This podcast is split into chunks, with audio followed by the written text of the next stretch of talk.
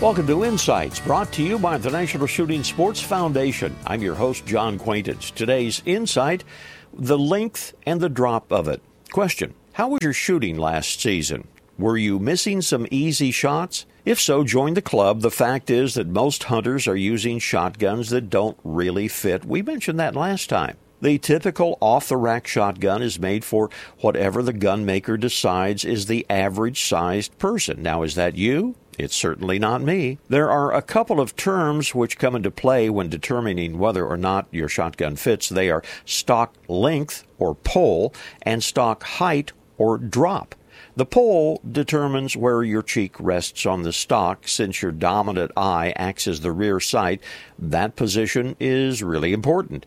Drop is normally measured two places on the stock and it determines how high or how low your eye is relative to the barrel. That position is important too. Your best bet find an expert shooter, have him help you determine if your shotgun fits.